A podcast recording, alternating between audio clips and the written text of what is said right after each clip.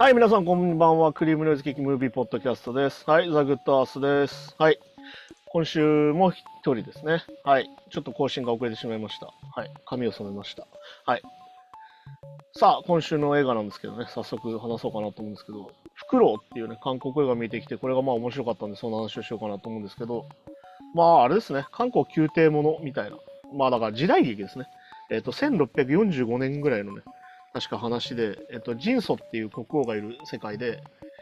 まあ、その中で起きた、そのジンソの息子ですね、えっと、後継ぎの聖子っていうのがいるんだけど、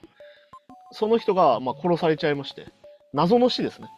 謎の死を遂げて、その謎の死を、の真相みたいな話でさっき言った殺されたんじゃないかって話が出てくるっていう話で、まあだからあれですよ。まあ、あの、大河ドラマとかと一緒ですよね。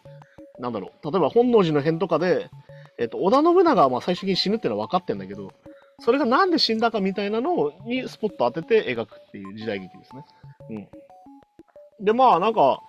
これがすげえ面白かったのは本当になんだろうな、あまり期待値上げなくていったっていうのもあるんですけど、この主人公の設定っていうね、えっ、と、この主人公のギョンスっていうのが盲目の針師なんですけど、彼が要は宮廷医として、まあ宮廷に入るんですけどね、その、なんだ、病弱な弟のために稼がなきゃいけないからってんで、で、腕がいい針師で、で、盲目で入るんですけど、盲目の彼が、さっき言った生死の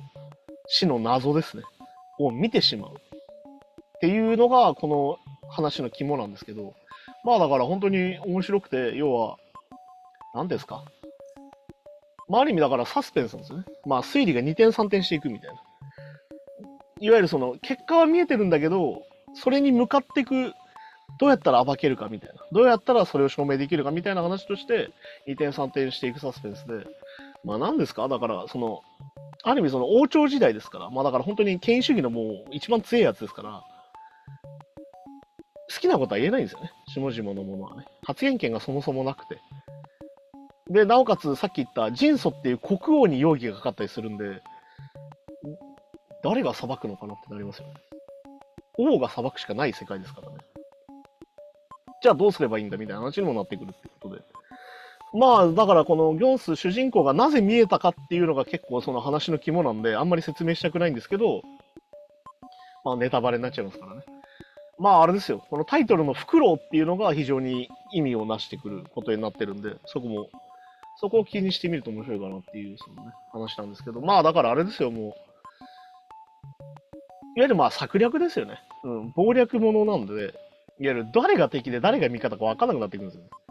そのギョンスも最初はこう素直にこう、私が見ましたって言いたいんだけど、あれこの人に言って大丈夫なのかなとか、この人は実は敵なんじゃないかみたいになってって、こう2点3点していくみたいなとこだったりとか、まあでもさっき言ったその権威主義の権下ですから、もう言えないわけですよ。はっきり言って、この世の中で生きている処世術っていうのは、見て見ぬふりなんですよ。見ても見,、ね、見てないですって言って来て、それが一番偉くなれるんだよって言われているような世の中なわけですよ。その宮廷の中っていうのはね。だけど、その物理的に見えてないギョンスが、ある意味真実を見ちゃうわけですよ。そこが非常に面白いなと思ってて、そのギョンスのセリフの中で、盲目の人が見えるっていうことは都合が悪いっていう人もいるんですよっていうセリフがあるんだけど、それがすごいこう、後半結構効いてくるんですけど、まあこれあれじゃないですか。見て見ぬふりっていうのは実は俺たち今もさせられてる部分が結構あるじゃないですか。うん。働いててさ。うわ、なんかこの人悪いことしてるなとか、この人良くないなと思うんだけど、まあめんどくさいから黙ってよとかさ。うん。なんか言ったら後で多分めんどくさいことにあるし、なんなら仕返されたりするから黙ってよみたいなことがいっぱいあると思うんですよね。うん。なんだ、例えば最近ニュースで見たんだと、あの、ミートホープってあったじゃないですか。牛肉偽装のね。それで内部告発した人がいたわけですけど、結局。そう、内部告発した人が結局、これだからね、本当内部告発者を守らなきゃいけないルールっていうのがそもそもあるはずなのに、日本がそれが徹底できてないっていうのが問題だと思うんだけど、要は言ったことによって、この人は内部告発をする人だと言われてしまうわけですよ。要は見て見ぬふりしない人だってことですね。いわゆる都合が悪いものを見られたら、この人は言っちゃう人だっていうになって、次の会社に入れない。まあでもその内部告発が怖い会社っていうのは何なのかなと思いますけど、うん。その人は結局それで次の仕事が見つからなかったりとか、そのせいでいわゆる家族と別れなきゃいけなくなったりとかして、最近孤独死したみたいなニュースをやってて、いや、これまさにだからこの袋に出てくる主人公の立場だよなっていう、いわゆる、黙ってりゃそのまま日々は続くわけですよ。ある意味ね。それは全く正しくないわけです、実は。だって、そこに問題があって事件があるんだから。なんだけど、自分の立場を考えると騙した方がいいんじゃないかなと思っちゃう瞬間ってやっぱいっぱいあるじゃん。それをどうやってこう、どうやって真実を伝えるか。どうやってそれを証明していくかって話なんで、それはだから結構、まあだから本当にね、娯楽作としてよくできてるなと思うのは、これめちゃくちゃ普遍的なテーマじゃないですか。うん。いわゆる言う言わないみたいな。何でもそのね、チクって言えばいいみたいな話ではなくてね。うん。目の前で起きてる不義理とか、悪に対して、じゃあどうやって証明していくかみたいな。でも言ったら俺にも不利がなる、不利が降りかかってくるんだよなってこともあるんで、そういうのも考えるとね、めちゃくちゃ今にもつながるし、そして今起きているいろんなことに対しても、見て見ぬふりじゃん、結局。ね。何回も言いますよ。イスラエルとパレスチナのあれっていうのは、どう見ても西側諸国が見て見ぬふりしてるじゃないですか。どう見ても虐殺じゃないこれはっていうのが起きてるのに、やっぱり黙ってますよね。それってやっぱ政治なわけですよ。先週も、えー、と前回の放送でも言いましたよね。っていうのはやっぱ見て見ぬふりしてた方が自分たちには都合がいいってことなんですよね。で、逆に言うと、見て見ぬふりできないぐらいにならないと逆に言うと止まらないっていうね。それはそれで本当にグロテスクな状況なんですけど、だからさっき言ったこの主人公が、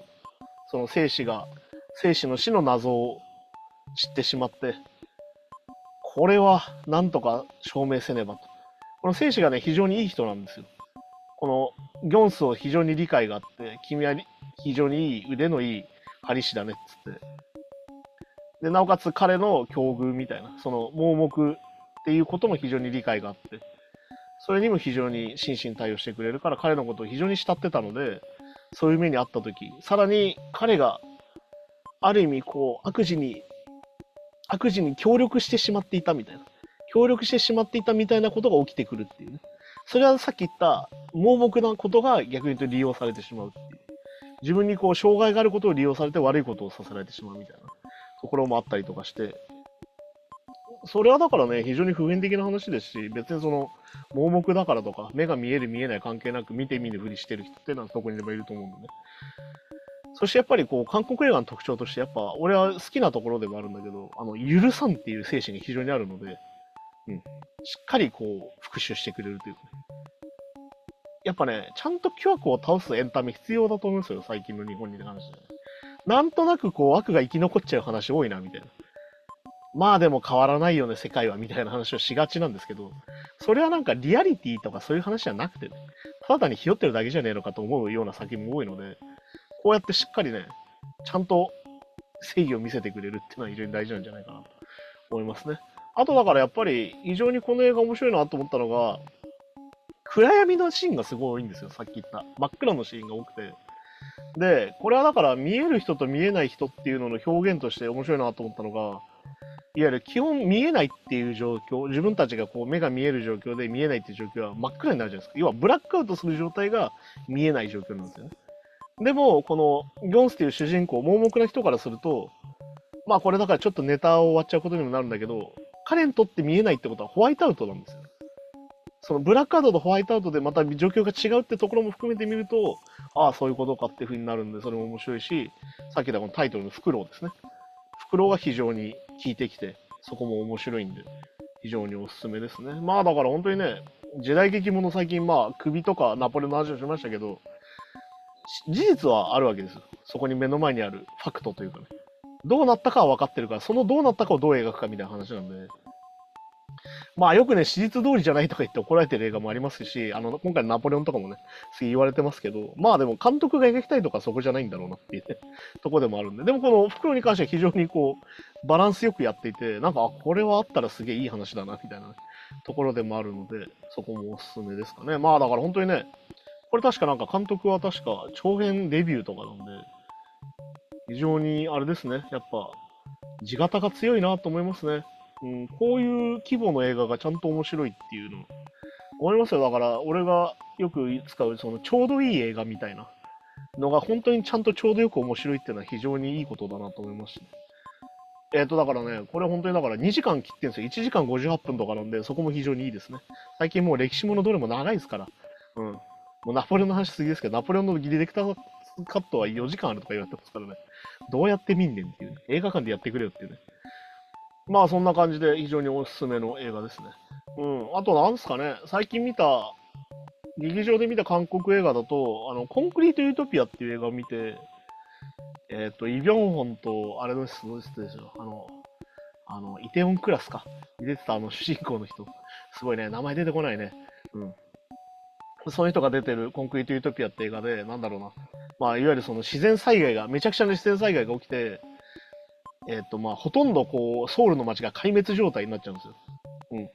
その中で、一つだけこう、生き残ったというか、残ったマンションがあって、で、そこに暮らす人たちの話なんだけど、まあ、簡単に言うとあれですね、あの、ミストって映画、だから映画を映画で例えるの何なんだって思われそうですけど、えっと、ミストっていうホラー映画があって、ミストっていう映画の中の、いわゆるスーパーの、スーパーマーケットの中の下りがメインみたいな話で、まあだからこう、その一棟残ったマンションを舞台に、まあ生き残りをかけたサバイバルが起きるんですけど、まあそのサバイバルの方向っていうのが基本的にこう、さらに来る自然災害というよりは、もう人間関係とかね、うん、疑心暗鬼の世の中みたいなね。食事をどう配給するのかみたいな、いわゆる人間嫌なところものみたいなところでね、それも結構面白くて、あすげえなと思ったら、イ・ビョンホンがちゃんとね、おじさんに見えるんですよね。うん。なんか俺、イ・ビョンホンすげえイケメンのイメージなんですけど、今回の映画だとちゃんと怖えおじさんを演じてて、ちゃんと怖かったですね。うん。あとだから、コンクリート・ユーピトピアは唯一こう、もやもやしたのは、なんか、まあ、韓国なんで結構まあ、キリスト教圏じゃないですか、言うたら。その中で言うとね、結構なんかグレートリセットものみたいな、なんかキリスト教福音派の人とかがね、なんか信じてる話っぽい 話だなってちょっと思う描写があったりとか、まあ実際そういう風に描かれてるよなって思うとこがあったりとかっていうね。まあなんだろう、簡単に言うとまあ、あれじゃないですか、なんかノアの箱舟的な話にちょっと感じる部分があって、なんかちょっとそこには俺はちょっとモヤモヤするからっていうね。自分のまあ思考的に、思想的に言うとね。あったんだけど、まあ映画としては面白いなっていうところで。うん。そういう風にして、まあ、これグレートリセットものだとして思ってみると、なんだろう、そこに、ああ、いい話だなとはならないんじゃないかなって実はって思ったりします。うん。だけど逆に言うと、その、まあ、偶話的に描くみたいなので、そういうモチーフを使ってるのよくあるんで、うん、そういうところでもあるんじゃないかなと思うし、でも結構思いっきり使っててね、お思いっきりやんな、みたいなところも結構あって、うん。まあ、あれですよ。毎回言ってますけど、あの、誰かのユートピアは誰かのディストピアなので、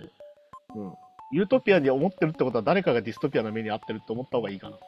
思いますね。うん。だから本当にあれですよ。まあだから、こういうだから自然災害のものでも、この、フクロウというかな、歴史ものでもそうですけど、現代社会にも結構似たようなものがないですかってことですね。うん。誰かのユートピアはディストピアになってませんかと。やっぱ見て見ぬふりする社会が一番いいってなってません？黙って生きてた方がいいんじゃないかと思っちゃってませんかと。その中でみにじられてる人を見ても、黙ってりゃいいかなって思っちゃってませんかってことでね。うん、いやーでも本当にね、先週、えっ、ー、と、前回話した、ね、イスラエル・パレスチナの話はまさにそういうことですから、ね、見て見ぬふりしてましたよ、やっぱり、私たちはね。そして今もまだ見て見ぬふりして、しようとしてる人たちと国がありますよね。うん。ここまでしないと止まんないのかと。まだ止まってないですからね。ちょっとまあ、なんだろうな。前も話しましたけど、その凶悪がいてね、悪魔がいるわけじゃないんだよな、世の中ってことに俺はある意味絶望する時もありますね。うん、だからその見て見ぬふりの延長線上にイスラエルの虐殺があったりするわけですよ。うん。ロシアの戦争があったり、ウクライナの戦争があったりするわけですよ。ってことは逆に言うと、大きな装置とか、大きなきっかけというのはそもそもなくてですね。今までの積み重ねでこういう状況が起きてるんじゃないかなってことを感じることに俺は結構、いやー、なんだろうな、うんざりしちゃう部分もあるし、もう嫌になったりもするんだけど、まあでも逆に言うとこういうね、フィクションにの中でさえ、ちゃんと正義が、うん、行われることに非常に意味があるんじゃないかな。と。まあでもね、作ってる人たちがね、イスラエル支持とかでがっかりするみたいなのありますけど、それはその人たちに見えてる世界があるので、必ずしもその人たちが悪人だっていうことではないとは思うんで、そこら辺もだから、はっきり、こう、まあ、白黒つけれませんよ、はっきり言って。うん。やっぱさっき言った、積み重なって今ができてることだと思うので、そういうふうに考えると、まあ映画を見るときにそういうふうに見てもいいんじゃないかなと。なんか説教臭いとかいう人っていうのは逆に言うと自分にバイアスがかかってて、なんか説教されたくないっていう精神がちょっと強すぎるんじゃないかなと俺は思うのでね。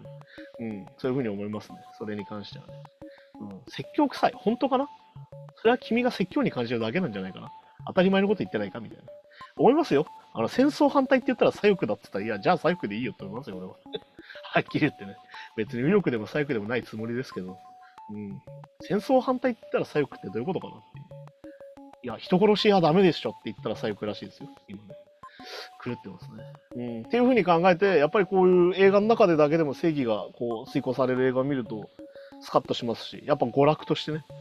いいなと思いますし、でもやっぱり、その中でも解決されないものがあるよっていうのを描いてるのはちゃんとしてるなと思いましたね。はい。じゃあそんな感じで今週はフクロウの話をしました。今ちょうど2月でね、映画館が本当に面白い映画いっぱいやってて、うん、アカデミー賞公開の、えっと、アカデミー賞3月なんで、それに合わせて、アカデミー賞に合わせた映画がいっぱいやってて、とてもシネコンでも面白い映画をいっぱいやってる時期なんで、ぜひみんな映画館で映画見てほしいですね。はい。哀れなる者たち、俺、実はその、フクロウの後に1日2本見てね、2回目行ってきましたけど、やっぱ面白かったですね。うん、はい、じゃあそんな感じで今週もありがとうございましたですね。また来週です。さようなら。